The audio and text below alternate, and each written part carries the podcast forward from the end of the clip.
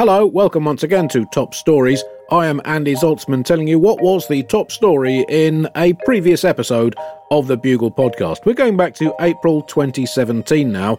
I was in Australia, as was the Great Barrier Reef, as is so often the case, and it was really making headlines for all of the wrong reasons. I was joined for issue 4024 of the Bugle for the first time by Alice Fraser and Sami Shah.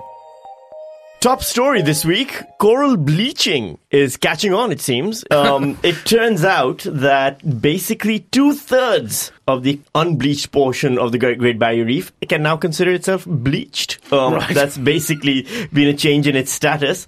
Um, look, scientists are saying, saying this is a disaster and it's deplorable and it means the death of the Great Barrier Reef, but we have to consider another aspect of this. Right. I'm from Pakistan, and in India and Pakistan, skin bleaching is a very popular thing.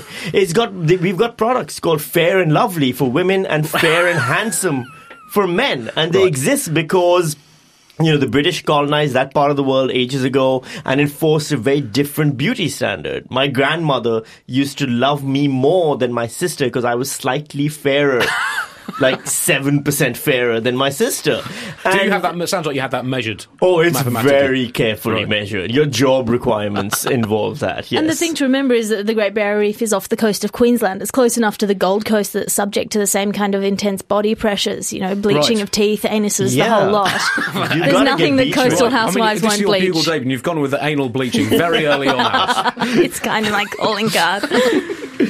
But yeah, that's. I think that's just all it comes down to. It comes down to the, the coral part of the Great Barrier Reef succumbing to Western standards of idealized beauty. Right, so you're essentially saying that the scientists are shade shaming the corals. for- Absolutely, and we um, should, you know, in fact, CO2 rights activist Gerten Fleich, who is the uh, biodiversification spokeskeptic of the anti environment pressure group Splutterworld, he said, let the corals go for that trendy, faded look if they want. Who the f are we to tell the corals that they have to look the way society expects them to look? If us humans are allowed to bleach our hair, skin, clothes, toilets, or anuses, let's throw that into Yeah, the list, yeah. then we can't tell the reef it's not allowed to do the same. So there we go. To be frank, I'm glad the Great Barrier Reef is dying because I think there's too many awe-inspiring natural wonders in the world. Right, I mean, I don't have time to be struck with the incredible beauty of our biological environment. I can't even keep up with Netflix. So it's it's going to make Australia a more efficient economic nation if people are spending less time face down in the sea snorkeling, going, "Wow, look at that." yeah, exactly. So this is a great boost for the Australian economy. You lose a bit from tourism, but everyone's going to work a lot yeah, harder. where's the entertainment value in coral? right? You know, Yeah. there's no kind of heart-pounding serial narrative there. Yeah. It's old school. Coral, please. Bring something more. Bring a plot element at least, Coral. there is one plot element. We keep blaming the humans. It turns out it's not our fault entirely. Starfish deserve a certain portion of the blame. They call the crown of thorns starfish, and they've ravaged the Great Barrier Reef by smothering and eating coral tissue. Right. And now scientists have found, and um, this is a real thing, that you can use the pheromones responsible for drawing starfish together to kind of push the starfish away from the Great, Great, Great Barrier Reef. Right. Because that, that would work as a repulsive aspect or, and pull them away to other areas. oh, I Um, see. Well, so you just need to.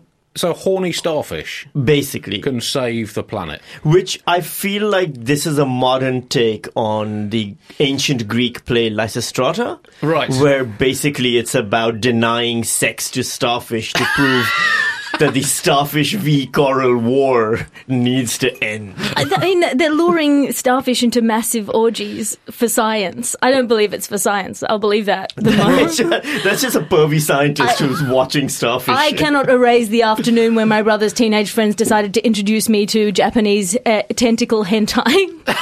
I know how weird people get about sea life. yeah, I can't. I can't believe that it's for science. I th- I'm, I'm from, from an outsider's perspective, I, I've got to admire Australia on this uh, this barefaced balls. On this because basically Australia famously stands on the shore of what is basically the biggest island in the world, a land with the lowest density of population per square kilometre of arable land of any nation in the world. Let's stretch it. Any nation in the known universe, and that is according to no less a source than Wikipedia, so it's a fact. And they say, despite all this land, to people desperately clinging to the precipice of existence and a boat, that there is no room. And at the same time, it can mark the release of the latest report on the environmental devastation wrought upon one of the world's greatest jewels of nature by flogging what can only be described as an inflatable grandmother load of coal to India and claiming that is going to be good for the environment. Well done, Australia. that, I, I admire that level of barefaced balls. We don't do things by half measures here. Uh, uh, the one of the important things that you learn when you become an Australian. I'm a new Australian. I've been, I've had to learn the culture and tradition, and one of the big parts of the culture and tradition is you bullshit just unblinkingly, just without like you're just basically like no man has existed in Australia before the British came here, and then you hold eye contact until the other person leaves. That's how it works. It's beautiful. They've got a plan to pump cold water on uh, to st- slow down the bleaching, which uh, is basically like standing in a house fire, pouring a cup of water onto your wallet. like, sure, you're preserving some of the values, but the whole house is on fire. What the fuck are you doing? There has been a, a backlash against the uh, Great Barrier Reef. Some are claiming that the reef is a hoax. Donald Trump has just tweeted that he's read on InfoWars that the Great Barrier Reef is made of Lego bricks. There are kind of a range of reactions as to how big an issue this is, ranging from holy shit, this is the harbinger of a global mass extinction that's going to make the dinosaurs look like they're alive and well, via this is an irreversible destruction of one of the greatest and most beautiful mega treasures of nature, to oh, my snorkeling holiday is going to be slightly compromised. So, um, The thing to remember is people don't kill coral, people kill coral. and, and starfish, horny starfish. but yeah, we need, we just need an election campaign. We need to make the barrier reef great again to trend on Twitter, and we'll be fine. Alice, I'm going to ask: Is, is there any, there any hope for, for the reef? Can we? Uh, I mean, because some scientists have said that you know it's now too late to to fix it. Well, I think what we need to do is put put a positive spin on this situation because I think a lot of people are too worried about the you know other nationalities coming in and mixing up our beautiful white Australia. At least we're we're somewhere uh, where we're increasing the white population of Australia. if you One way to solve it would be the invention of a time machine, uh, but we're still some way from being able to turn back time, despite the best efforts of the British and American electorates.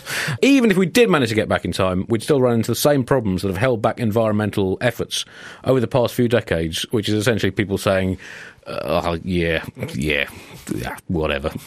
Um, I mean, think, I think the important thing is that we are taking back Australia one delicate microclimate at a time. right. Some people are claiming that it's just a natural thing that coral lives, coral dies, and I think it is. It is natural if you consider, you know, human predation natural. Yes. But that, that's like saying when you murder someone that it's a natural thing because they lived and they died. Yeah, it's sometimes. just accelerating the process Yeah, and saving yeah. everyone time. Yeah, eventually everything dies. We're just helping entropy along. That's all.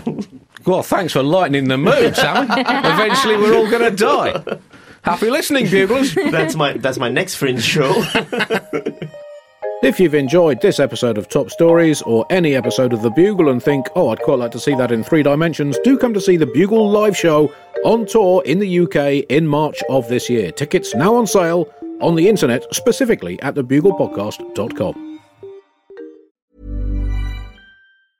Small details are big surfaces. Tight corners are odd shapes. Flat, rounded, textured, or tall. Whatever your next project, there's a spray paint pattern that's just right.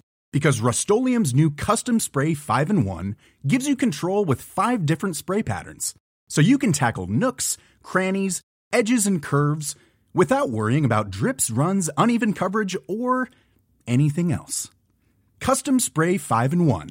Only from Rust Planning for your next trip? Elevate your travel style with Quince. Quince has all the jet setting essentials you'll want for your next getaway, like European linen, premium luggage options, buttery soft Italian leather bags, and so much more. And it's all priced at 50 to 80% less than similar brands. Plus, Quince only works with factories that use safe and ethical manufacturing practices. Pack your bags with high-quality essentials you'll be wearing for vacations to come with Quince. Go to quince.com slash trip for free shipping and 365-day returns. Hi, it's producer Chris from The Bugle here. Did you know that I have a new series of my podcast, Richie Firth Travel Hacker, out now? It's the show where Richie Firth and I talk about how to make travel better in our very special way. In this series, we discuss Lime bikes, Teslas, the London Overground, and a whole bunch of other random stuff that possibly involves wheels or tracks or engines of some variety. God, what a hot sell this is. I mean, you you you must be so excited. Listen now.